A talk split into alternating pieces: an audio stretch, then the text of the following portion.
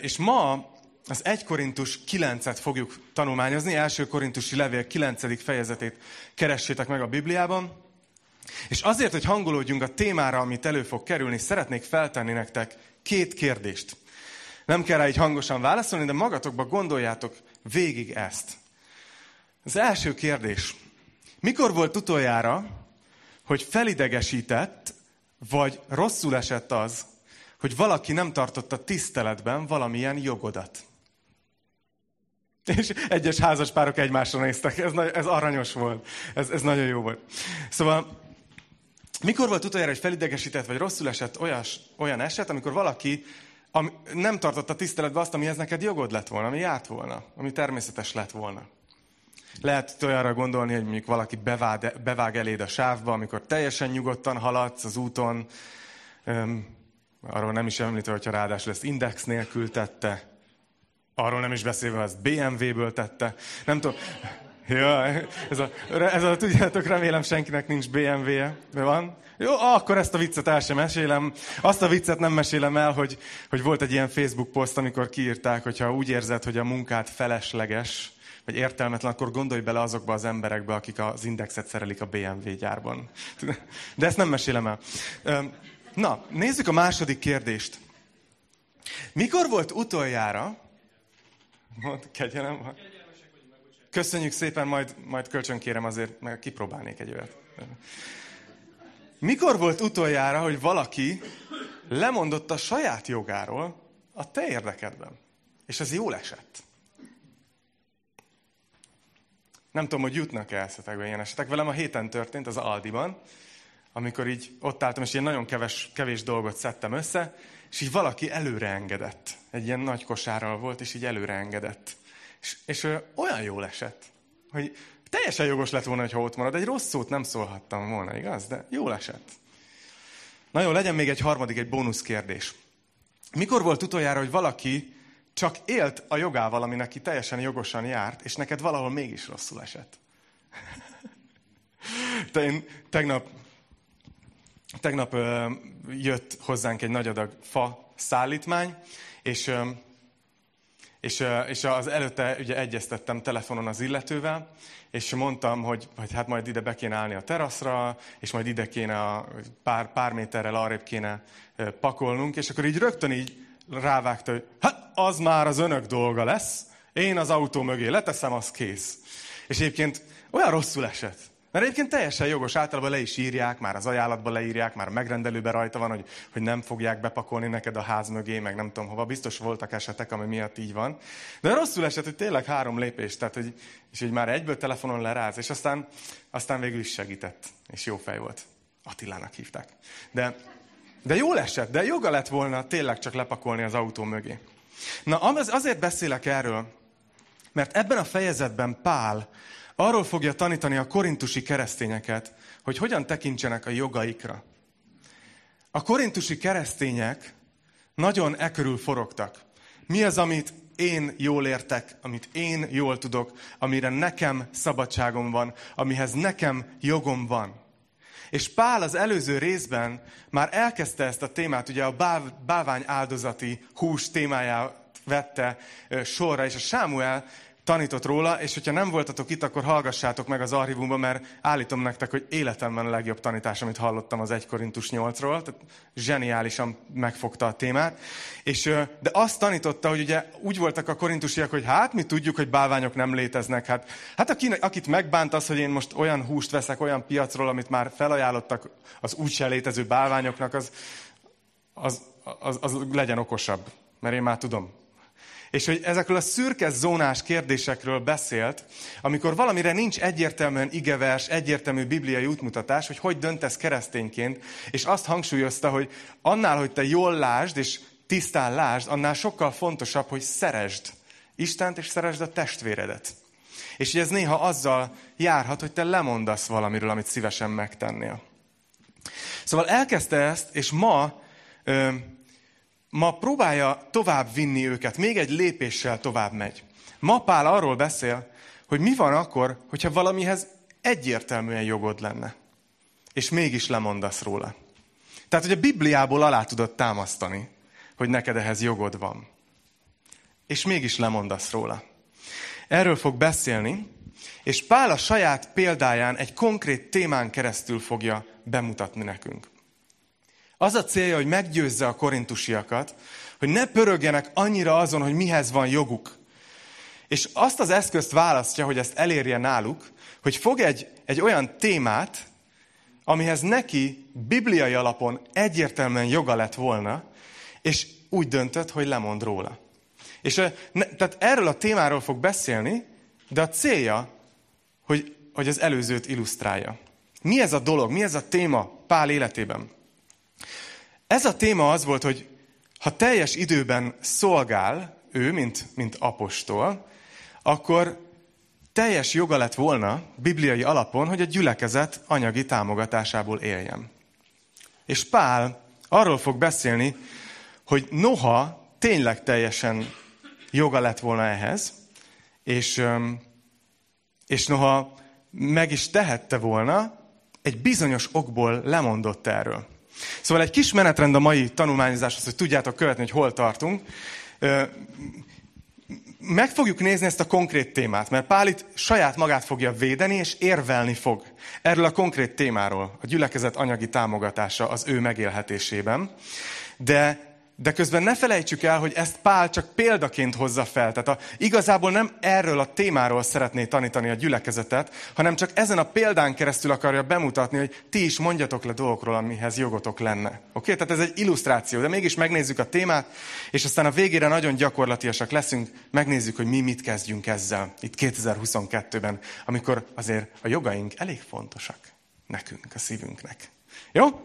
Úgyhogy akkor 1 Korintus 9, első vers. Nem vagyok szabad? Nem vagyok apostol? Nem láttam Jézust, ami Urunkat? Nem az én munkám eredménye vagytok ti az Úrban? Ha másoknak nem is volnék apostola, nektek bizony az vagyok, mert az apostolságom pecsétje ti vagytok az Úrban. Ez az én védekezésem azokkal szemben, akik engem bírálnak. Szóval, akik már az előző fejezeteknél is itt voltatok, ti tudjátok, hogy Pál és a korintusi gyülekezet között nem volt éppen felhőtlen a viszony. Ezt a gyülekezetet Pál alapította, később továbbment és átadta Apollósnak a szolgálat vezetését, és a korintusiak pedig nagyon hamar eljutottak oda, hogy büszkék lettek, felfuvalkodtak, okosnak érezték magukat, és és szembe helyezkedtek Pál apostollal is, aki alapította a gyülekezetet. És bármilyen, bármilyen furcsa, Pál védekezik. És ugye itt egyértelmű, ha nem is voltatok itt az előző heteken, hogy, hogy itt Pál bizonygatja az apostolságot, hogy de bizony apostol vagyok. Ha másnak nem is, nektek igen. És azt mondja, hogy ez az én védekezésem azokkal szemben, akik engem bírálnak. Tehát, tehát itt egy kiélezett, feszült helyzet van a gyülekezet és Pál apostol között. És mivel érvel Pál, azt mondja, hogy egyrészt láttam Jézust. És önmagában az, hogy valakinek Jézus megjelenik, nem azt jelenti, hogy akkor te mostantól apostol vagy. De Jézusnak 12 apostola volt, és minden apostolát Jézus személyesen küldte el. Az apostol szó ezt jelenti az eredeti nyelvben, hogy küldött. Tehát ma már rárakódott ez a nagy tisztelet, igaz, hogy, hogy, hogy valaki apostol, Péter apostol, János apostol, az ilyen tekintély szó, de akkoriban ez azt jelentette, hogy küldött. Valakinek a képviselője. És minden apostolát Jézus maga választotta ki. És ezért érdekes annyira, hogy az abcsel elején ott, nem tudom, sorsot vetnek, hogy ki legyen Júdás helyett, és aztán pár fejezettel később látjuk, hogy Isten elhívja Pált. Jézus elhívja, konkrétan, személyesen. És Pál erre hivatkozik, ami ott a damaszkuszi úton történt vele. A másik, amivel érvel, hogy figyeljetek, ti magatok vagytok a bizonyítéka, hogy apostol vagyok. Furcsa helyzet, nem? Hogy ott van egy gyülekezet, ami az ő munkája, az ő szolgálata nyomán nőtt ki a földből, és az ő szolgálatának a gyümölcsei, ezek az emberek, akik pár éve még bálványimádók voltak, mindenféle dolgok voltak, és most Jézust követik, megkérdőjelezik Pálnak a tekintélyét, hogy te nem is vagy igazi apostol. Nagyon furcsa helyzet. Csak hagyd mondjam azoknak, akik esetleg szolgálatban álltok, vagy szolgálatban fogtok állni, ez a csomag része. ha gondoljatok mindig ebbe bele, hogyha Pál apostollal megtörtént ez, akkor velünk is megfog. De És azt tetszik nekem, hogy Pál ezt fogja felhasználni az érvelésében. Gyakorlatilag az a gondolatmenete, hogy figyeljetek, apostol vagyok, ennek ti vagytok a bizonyítéka, úgyhogy hagyj beszéljek arról, mivel annyira akörül pörögtök, hogy mihez van jogom, szabadságom, hogy nekem apostolként mihez van jogom. Erről fog Pál beszélni. Egy kicsit kényelmetlen rész lesz, mert, mert nagyon nyíltan beszél. Úgyhogy nézzük is tovább. Milyen jogok illetnék őt meg apostolként? Negyedik vers. Vajon nincs-e jogunk arra, hogy együnk és igyunk? Nincs-e jogunk arra, hogy keresztjén feleségünket magunkkal vigyük, mint a többi apostol, meg az úr testvérei és kéfás? Vagy csak nekem és Barnabásnak nincs jogunk arra, hogy ne dolgozzunk? Szóval Pál felhozza azt, hogy már az akkori gyülekezetekben is teljesen általános gyakorlat volt, hogy egyes szolgálókat a gyülekezet felszabadított a teljes idejű szolgálatra. Ez azt jelenti, hogy támogatták őket anyagilag azért, hogy azt az időt, amit a, megélhetésért való munkával töltöttek volna, azt inkább töltsék szolgálattal, inkább töltsék Isten országának az építésével. És ez ö, nem csak a szolgálókra vonatkozott, hogy tudod, egy, egy tanításra felkészülni, az nem tudom, ennyi, hanem, hanem azt mondja, hogy itt konkrét példák vannak arra, hogy, hogy a családjaikról a gyülekezet gondoskodott, hogy ezek a szolgálók mentek, utaztak, magukkal vitték a, a feleségüket is, és, és a gyülekezet gondoskodott róluk anyagilag. Itt említ példákat. A többi apostolt, akkor az Úr testvérei, ez itt Jézus fél testvéreire vonatkozik, akik szintén vezető szolgálók voltak a gyülekezetben, és Kéfást említi, aki ugye Péter. És ami ami érdekes, az az, hogy, hogy látjuk, hogy Pál erről jogként beszél. Ezért vezettem így be, hogy mire van jogunk. Mert azt mondja Pál, hogy csak nekem és Barnabásnak nincs jogunk arra, hogy ne dolgozzunk, és itt ugye a hétköznapi munkavállalásra gondol. De egy olyan jogként beszél erről, amivel ő és Barnabás nem éltek. Tehát Pálnak itt a mondani valója az az, hogy amit én csinálok, az a kivétel, ez nem a normális. És aztán hoz hétköznapi példákat, tovább érvel amellett, hogy ez miért lenne teljesen normális, hogyha ő a gyülekezet anyagi támogatásából élne. Azt mondja a hetedik versben, ki katonáskodott valaha is a saját zsoldján.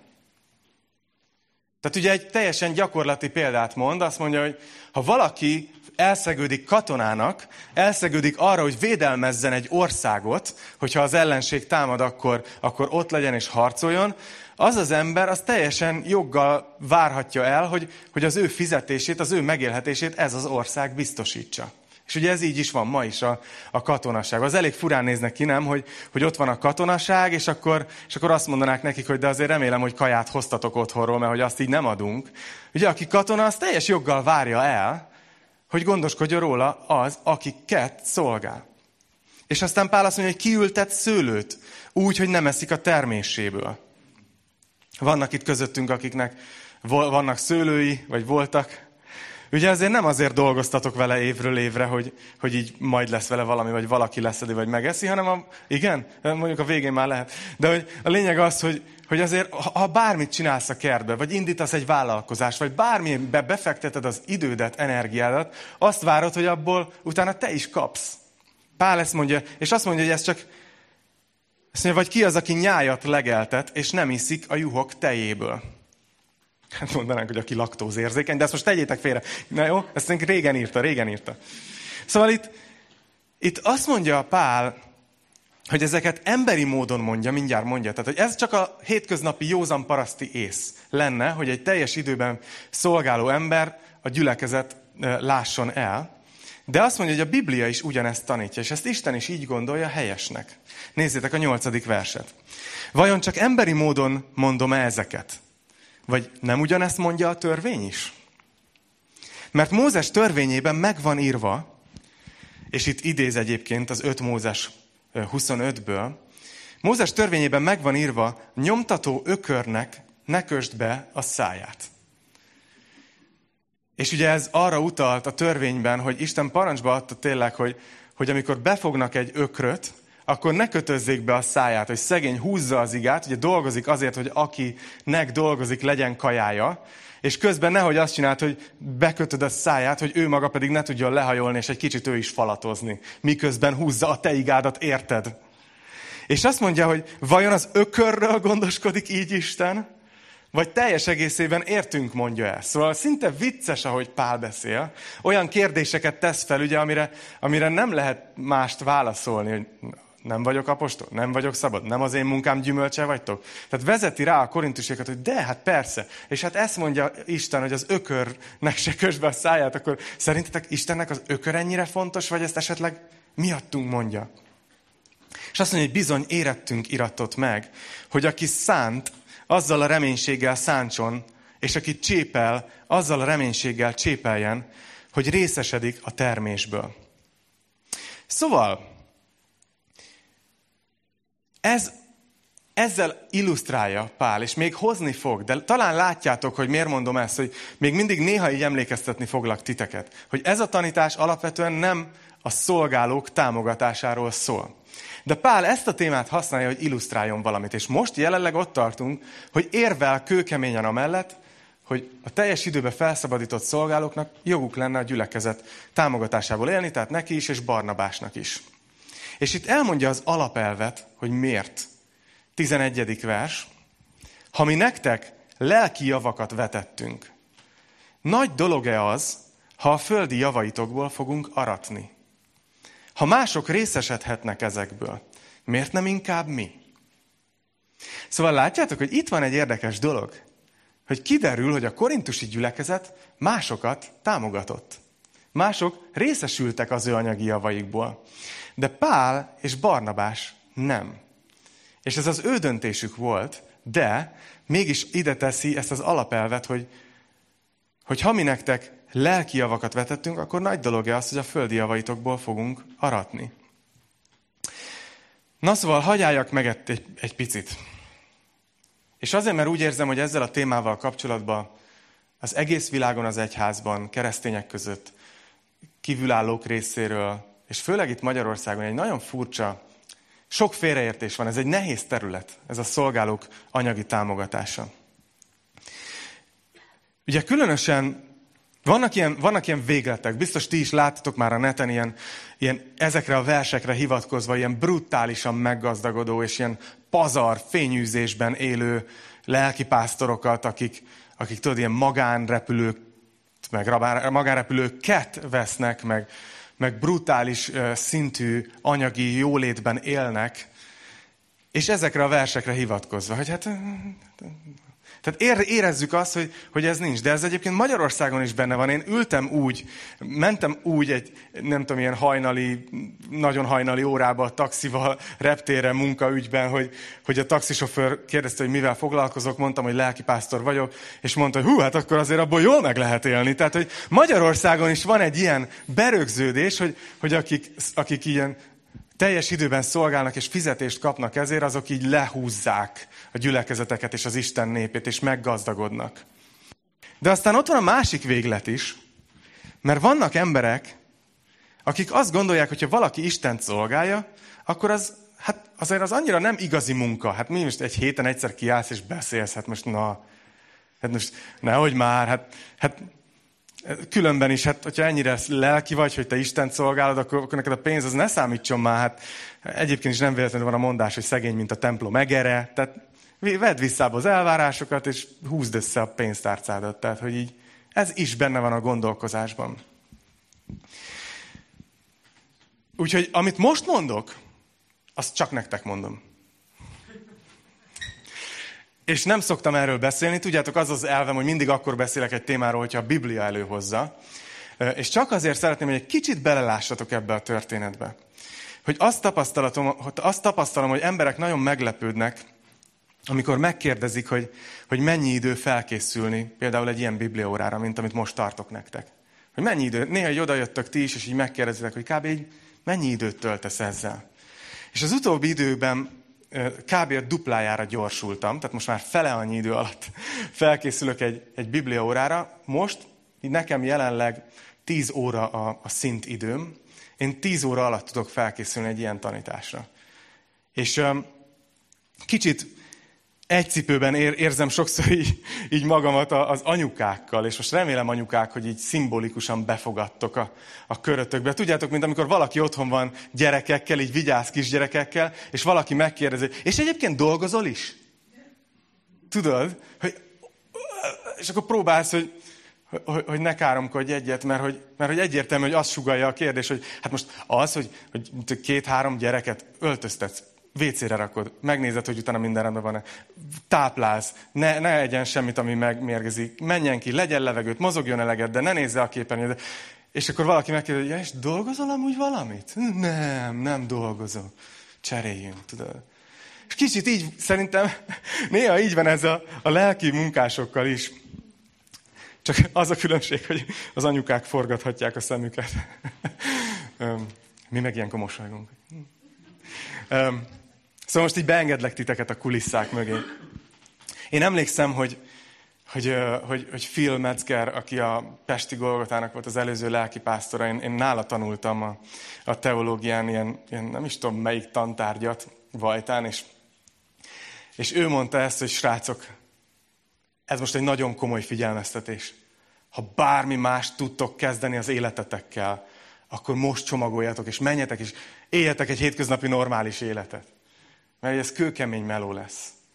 És Pálapostól azt mondta a Galatai, Galata gyülekezetnek 4.19-ben, csak hogy lássátok, hogy ezt az anyuka párhuzamot nem csak én találtam ki, hogy azt mondja, hogy azt mondja nekik, hogy gyermekeim, akiket újra fájdalmak között szülök meg, amíg kiformálódik bennetek a Krisztus. Szóval higgyétek el, hogy hogy szolgálatban nem az a legnehezebb, és ez most az én, én kis terápiás perceim. Ti hallgattok, én beszélek. A szolgálatban nem az a legnehezebb, hogy most vannak feladatok, amit el kell végezni, hogy vannak felelősségi körök, amiket el kell látni, hogy vannak döntések, amiket meg kell hozni, hanem gyakorlatilag arra teszed fel az életedet, amit itt mond Pálapostól, hogy mi a ti, le, ti lelki javakat arattok abból, amit én csinálok. És hogy nekünk, nekem is az a, az a szívem, és azért csinálom, amit csinálok, és azért örülök, hogy itt vagytok, és ilyenkor itt szolgálhatok felétek, mert azt remélem, hogy a lelki életetek, a szellemi életetek, az gazdagodik, amiatt, amit csinálok. Hogy ti úgy mentek majd haza, hogy egy fokkal jobban szeretitek Istent. Egy fokkal jobban ismeritek Istent. Egy kicsivel tisztább a feladatotok ebben a világban, értitek? És amikor látsz embereket, elcsámborogni, rossz döntéseket hozni, akkor az van, hogy ezt személyesnek vesszük. És ezért van az, hogy a legnehezebb még, még nem is egyébként felkészülni egy tanításra. A nehézség az, amikor, amit itt Pál is mond, és a galatákkal ő ott érvel, hogy, hogy fú, alig vár, ott dolgozok azért, hogy kiformálódjon a Krisztus, de olyan, mint hogyha újra és újra meg kéne szülnöm titeket. A vajudáshoz hasonlítja ennek a munkának a nehézségét. Szóval Pál ezt így mutatja be. Ezt a verset, ha egy kicsit elemezzük. Hogy ez a téma, ez egy megállapodás a gyülekezet és a szolgálók között. Hogy az a misszionárius, vagy az a lelkipásztor, vagy bárki, aki a teljes idejét a szolgálatra fordítja, az rengeteg munkát, munkaórát, időt, energiát fektet be a rábízottak lelki életébe. Azon fáradozik, hogy a rábízottak életében lelki gazdagodás történjen. És Pál azt mondja erre, hogy olyan nagy dolog, hogyha ezért cserébe ő pedig kap abból a pénzből, amit az, akiért ő dolgozik, ez időben megkeres. Tehát látjátok, hogy egy ilyen, egy ilyen képet fest a gyülekezet elé ott Korintusban. Szóval Pál eddig azt mondja ki, hogy apostol vagyok, ti vagytok az apostolságon bizonyítéka, és teljes jogom lenne a gyülekezet támogatásából élni. Ez lenne a logikus, ez lenne a biblikus, jogom lenne hozzá. És itt kanyarodik rá arra, hogy akkor miért van az, hogy ő és Barnabás mégis úgy döntöttek, hogy nem fogadják el ezt, hogy nem élnek ezzel a jogukkal, hanem hogy vállalnak fizikai, világi munkát, és abból fognak megélni. Azt mondja a 12. vers második része, hogy de mi nem éltünk ezzel a joggal, hanem mindent elviselünk. És most figyeljetek, hogy miért. Hogy semmi akadályt ne gördítsünk a Krisztus evangéliuma elé. És aztán hoz még pár példát. Azt mondja, nem tudjátok, hogy akik a templomi szolgálatokat végzik, a templomi eledelből esznek, és akik az oltár körül szolgálnak, az oltára vitt adományból részesednek. Így rendelte az Úr is, hogy akik az evangéliumot hirdetik, az evangéliumból éljenek. Én azonban ezek közül egyikkel sem éltem. Szóval látjátok, hogy mennyire tisztán egymás mellé teszi. Hogy teljesen jogom lenne, Isten ezt így rendelte. De én úgy döntöttem, egy olyan témában, amiben tiszta igei útmutatás van, hogy, hogy, hogy nem fogok élni ezzel a jogommal. És hogy miért? Azt mondja, hogy azért, hogy semmi akadályt ne gördítsünk a Krisztus evangéliuma elé. Mint hogyha azt mondaná Pál, és itt már közelítünk ahhoz, hogy mit kezdjünk el a mi életünkben ezzel az egész tanítással. Mint hogyha azt mondaná Pál, hogy igen, vannak jogaim. De van egy fontosabb kérdés is az, mint az, hogy mihez van jogom. És ez a fontosabb kérdés ez az, hogy mi szolgálná inkább az evangélium ügyét. Hogy minél több ember megismerje Isten, minél többen formálódjanak Krisztus képére. És úgy tűnik, hogy Pál azt érezte, hogy ha a korintusiaktól elfogadna pénzt a szolgálatára, azzal valamilyen módon akadályt gördítene az evangélium elé. Lehet, hogy te valószínűleg azt, azért, mert azt gondolnák akkor a korintusiak, hogy ő ezt a pénzért csinálja. Hogy csak azért csinálja, hogy kapjon. És ugye ma is Magyarországon van ez a kifejezés is, hogyha valaki megélhetési lelkész. Hogy már nincs ott a szenvedély, már nincs ott a tűz, már nincs ott az elhívás, csak nem tud mást kezdeni az életbe, és ezért kitartóan csinálja a feladatokat, de igazából már csak a megélhetésért. Ez egy szomorú valóság. De Pál azt mondja, hogy, hogy nekem sokkal fontosabb az evangélium ügye, mint az, hogy mihoz van nekem jogom. És mivel úgy érzem, hogy itt most az én jogom gyakorlása akadályozná az evangélium ügyét, ezért lemondok a jogomról. És ahogy Pál tovább megy, attól tart, amitől én végig tartottam az elmúlt 25 percben. Pál attól tart, hogy ezt olvassák a korintusi keresztények, és mi lesz az első gondolatuk? Ezt a szépen felépített beszédet látva, ahogy Pál bibliai verseket és mindent hoz arról, hogy már pedig neki joga van, hogy a gyülekezet támogassa őt. Hogy azt fogják gondolni, hogy hát erre megy ki a játék, hogy szeretne kapni kis támogatást.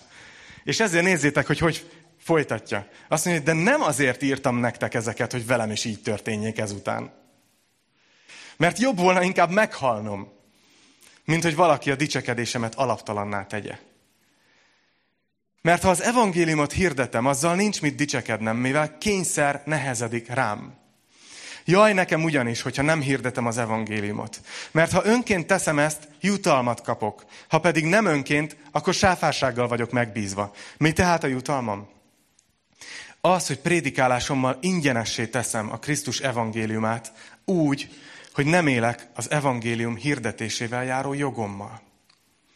Szóval látjátok, hogy Pál, amit azt mondta, hogy az nem is kérdés, hogy nekem hirdetnem kell-e az evangéliumot. Azt mondja, hogy jaj nekem, ha nem hirdetem, hogy, hogy teher nehezedik rám, csinálom akárhogy is. Mert erre hívott el az Isten. De azt mondja, hogy az viszont az én döntésem, hogy ezt önkéntesként, vagy a gyülekezet anyagi támogatásával teszem, és ez lenne a második lenne a normális, de én úgy döntöttem, hogy jobban szolgálja az evangélium ügyét, hogyha önkéntes alapon teszem. Ezt mondja itt Pál. Úgyhogy mielőtt tovább megyünk, arra gondoltam, hogy beszélek nektek erről egy kicsit így az átláthatóság, transzparencia jegyében, hogy ez hogy történik itt, kis egy gyüliben. Mert őszintén, hogy így kinyitottam ezt a részt, és nézem, hogy miről lesz szó. Vannak hátrányai ugye annak, hogy Golgota vagyunk. Lapozunk egyet, mi jön a Bibliában. És mondom, oh, oh pénzügyek, de jó, de szeretek erről beszélni. Nem. És felszokott merülni ez a téma egyébként, kívülállók részéről és itt bent is, hogy Attila, te egyébként így miből élsz? Tehát, te, így, te így hogy élsz, hogy élsz meg? És ez különböző verziókban nagyon sokat tudnék mesélni már az elmúlt évekből, hogy hogy jön elő.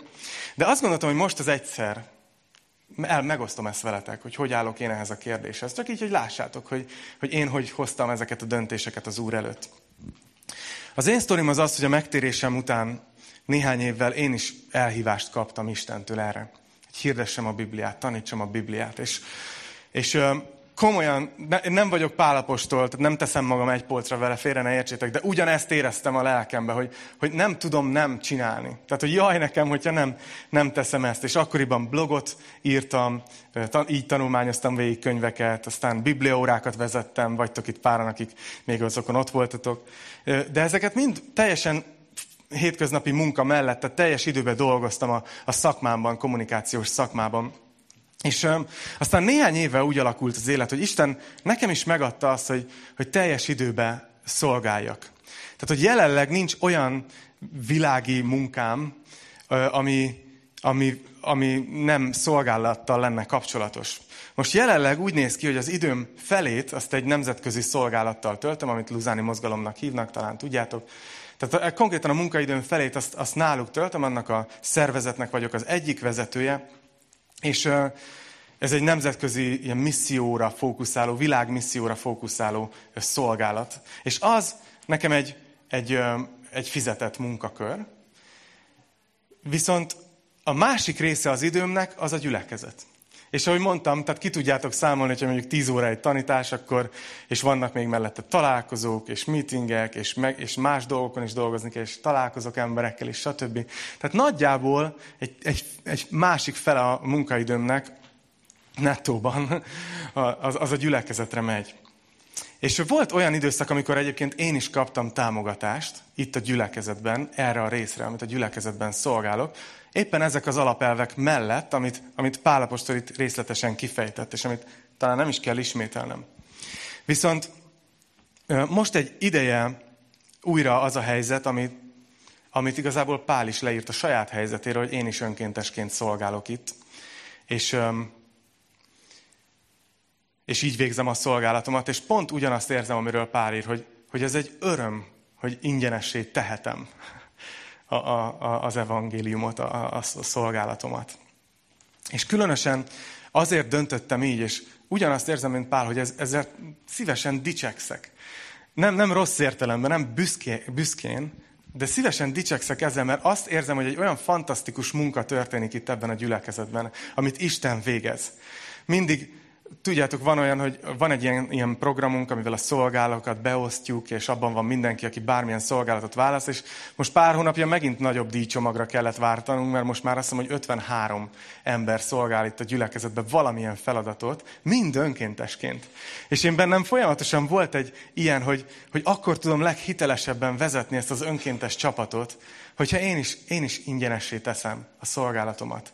És attól ugyanúgy beleteszem az időmet, de ezt ingyenesé teszem, és ezt úgy tudom megtenni egyébként, ami, ami mert akkor fölmerül a kérdés, hogy várjál, de akkor olajkutat találtatok, vagy, vagy, vagy mi, mi jött be? Nem, hanem egyszerűen úgy teszem, hogy van egyrészt egy gyülekezet, ami mögöttem áll, egy másik gyülekezet, és vannak néhányan magánszemélyek, emberek, akik úgy döntöttek, hogy támogatják kifejezetten az én szolgálatomat, az, hogy föl tudjam szabadítani ezt a munkaidőmet arra, hogy szolgáljak felétek. És, és igazából ez a Galata 6.6, azt mondja Galata 6.6, hogy akit az ígére tanítanak, az minden javából részesítse a tanítóját. És ez így, nálam most így néz ki, nem tudom, hogy ez hasznos volt, vagy nem, de legalább a következő fél évben nem kérdezi meg tőlem senki. Remélem. Szóval zárójel bezárva. Pálapostól ott tartott, hogy jogom lenne rá, hogy a gyülekezettől kérjek támogatást, de én úgy nem élek ezzel a jogommal, de én nem élek ezzel a jogommal, és élvezem, hogy ingyenessé tehetem az evangéliumot. És aztán még egy utolsó verset szeretnék ma felolvasni, mert itt igazából összefoglalja, hogy ő ezt miért teszi így. Mert ez egy dolog, ugye, hogy, hogy úgy érezte, hogy az, azzal, hogy ő pénzt fogadna el a gyülekezettől, ezért élne a jogával, ezért az evangélium elé valamilyen követ gördítene.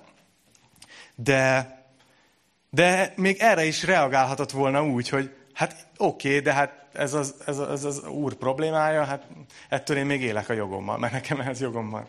De a következő vers megmutatja igazán a szívét. És ezt fogom ma utoljára felolvasni.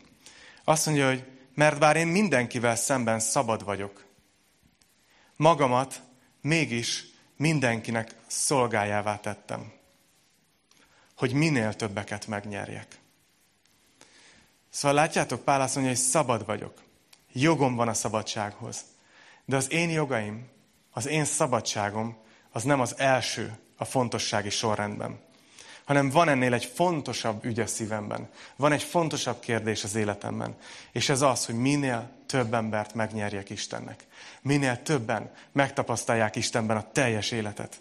És ez egy radikális döntés, nézzétek, hogy azt mondja, hogy, hogy magamat mindenki szolgájává tettem. Szóval hagyd beszéljek egy kicsit a szívetekre, lelketekre. Nem a saját példámból, hanem Pál, Pál példájából. Egy olyan világban élünk, amikor, ahogy említettem, nagyon fontosak, hogy mihez van jogunk. Igaz? Vannak jogaid, mint, nem tudom, mint munkavállaló. Ugye? Hogy nekem ennyi szabadság jár. És nekem ilyen bánásmód jár. És ennyivel előre értesítés jár. Vannak, hogyha munkaadó vagy, vannak jogaid. Hogyha szülő vagy, vannak jogaid. Megvan a jogod rá, hogy a gyereket feltesz egy kérdést, és nem válaszolsz rá. Megvan a jogod, hogy úgy osztod be az idődet, hogy nem foglalkozol eleget a gyerekeddel. Rengeteg jogod van. Van az jogod, hogy eleget foglalkoz.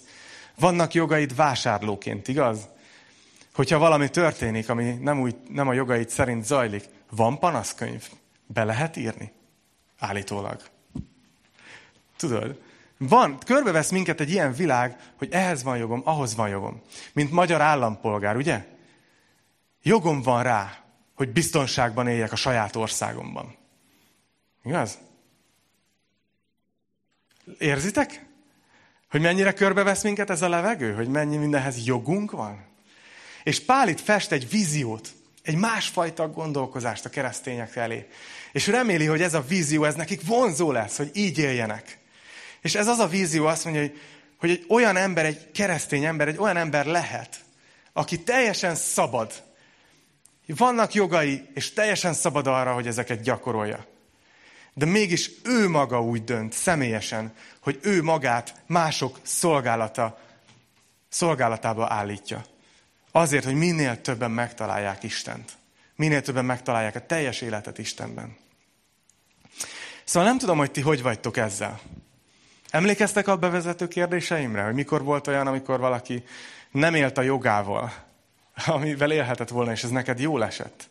Szerintem keresztényként ez is egy nagy bizonyságtétel. Amikor mi mondjuk teljes joggal kiverhetnénk a balhét a boltba, és, és teleírhatnánk a panaszkönyvet, és mondhatnánk csúnya szavakat az ott lévő személyzetre. De amikor te azt mondod, hogy jogom lenne ehhez, de akkor lehet, hogy ezt az embert leblokkolom az útjában, hogy Istent megtalálja. És ezért lemondok a jogomról. Tudod, és, és mondhatnék még ilyen példákat. Kicsit gondolkozzatok ezen. Az a meghívása a mai Bibliaórának itt Páltól, hogy a jogainkat állítsuk Isten országának a szolgálatába. Hogy legyen az az első filter, mikor fölmerül benned, valami így fölhúz, fölidegesít, vagy jön egy helyzet, ahol döntened kell, hogy te most gyakorolni fogod a jogodat, vagy sem, akkor ne az legyen az első kérdés, hogy van-e jogod hozzá, hanem legyen az, hogy azt szolgálja az evangélium ügyét, ha én most élek ezzel a jogommal. Pálnak volt ilyen, ugye, mint római állampolgár. Volt olyan, hogy azt érezte, hogy azzal, hogy ő most fellebbezik a császárhoz egy igazságtalan bírósági per után, azzal szolgálja az evangélium ügyét, és akkor élt a jogával. De amikor pedig azt érezte, hogy azzal, hogy élne a jogával, hátráltatja az evangéliumot, akkor az a jogáról mondott le, nem az evangéliumról. Úgyhogy csak ezt majd nézzétek a hét közben, hogy milyen helyzeteket fog adni az Úr. Én azt vettem észre, hogy nekem mindig hoz olyan témákat, olyan helyzeteket, ahol kipróbálhatom azt, amit tanítottam. Úgyhogy szerintem nektek is fog. És végül hagy olvassam föl nektek ezt a verset, ami, ami választad igazából arra, hogy miért tehetjük ezt meg. Mi az, ami felszabadít? Hogy miért, miért gondolja Pál egyáltalán, hogy ez egy jó dolog, hogyha Isten ügyéért lemond a jogairól. Mert hogy ezt nem ő találta ki. Hanem szintén ő írja ezt Jézusról, a Filippi 2-ben, ami az egyik kedvenc, kedvenc, kedvenc igerészem. És szoktam sokszor felolvasni nektek Filippi 2, 5-től amikor azt mondja, hogy az az indulat legyen bennetek, amely a Krisztus Jézusban is megvolt. És ezt ne felejtsétek el, ezt a filippieknek mondja egy üldözött, nehéz helyzetben lévő gyülekezetnek, akiknek tiportak a jogain. Azt mondja, hogy az az indulat legyen bennetek, amely a Krisztus Jézusban is megvolt. Aki Isten formájában lévén nem tekintette zsákmánynak, hogy egyenlő Istennel, hanem megüresítette önmagát. Szolgai formát vett fel. Emberekhez hasonlóvá lett, és emberként élt. Megalázta magát, és engedelmes volt mind halálig. Mégpedig a kereszt halálig. És ezért minden egyes héten, amikor eljutunk az Isten tiszteletnek erre a pontjára, hogy együtt vesszük az úrvacsorát, mint ahogy most fogjuk, és Peti, gyertek meg, sárgák. Amikor eljutunk ide, tudjátok, akkor, akkor erre emlékszünk. Hogy Jézus úgy ment a keresztre, sőt, menjünk még visszább. Az csak egy, az csak egy második lépés volt, hogy még a keresztig is elment. De hogy ő, ő ott volt a mennybe, az atya jobbján. Egyenlő az atyával. Ő maga Isten. Nem teljesen joga lett volna ott maradni. Teljesen joga lett volna egy onnan nézni, hogy mit csinálnak az emberek. De az egész evangélium arról szól, az egész hitünk ezen alapul, hogy Jézus lemondott a jogairól. Gergőért, Szilviért, meg a Daniért, meg a Petiért, meg értem, meg mindenkiért. Értitek ezt, hogy, hogy néha ezen néha olyan alapértelmezetnek veszük, hogy hát ő persze, hogy eljött, hát ő Jézus. Benne van a Bibliában, hogy hát ő neki kell megváltani az embereket. Ez a feladata, de nem. Ő ezt vállalta. Ő lemondott a jogairól. Azért, hogy neked és nekem örök életem legyen. És ezért remélem azt, hogy látjátok azt, hogy ezt nem teljesítményként teszi ránk, sem Jézus, sem Pál. De, de fest nekünk egy ilyen képet, hogy milyen izgalmas úgy élni, amikor nem magad körül forogsz, és nem a jogaidon gondolkozol, hanem egy másik ügy kiüt mindent. Tudjátok, hogy az extázis szó az, az eredetileg azt jelenti, hogy valaki magán kívül, önmagán kívül van. Hogy a keresztény élet, ezt még Greg mondta, hogy régi pásztor, nem régi pásztor, most is pásztor, csak régen volt itt Pesten. De ő mindig ezt mondta, hogy a keresztény élet az extázis. Ebben az értelemben. Hogy az egész arról szól, hogy megfeledkezek arról, hogy nekem mihez van jogom, nekem mire van szabadságom, nekem mire van. És inkább azt teszem oda, hogy az evangélium ügye. A legfontosabb.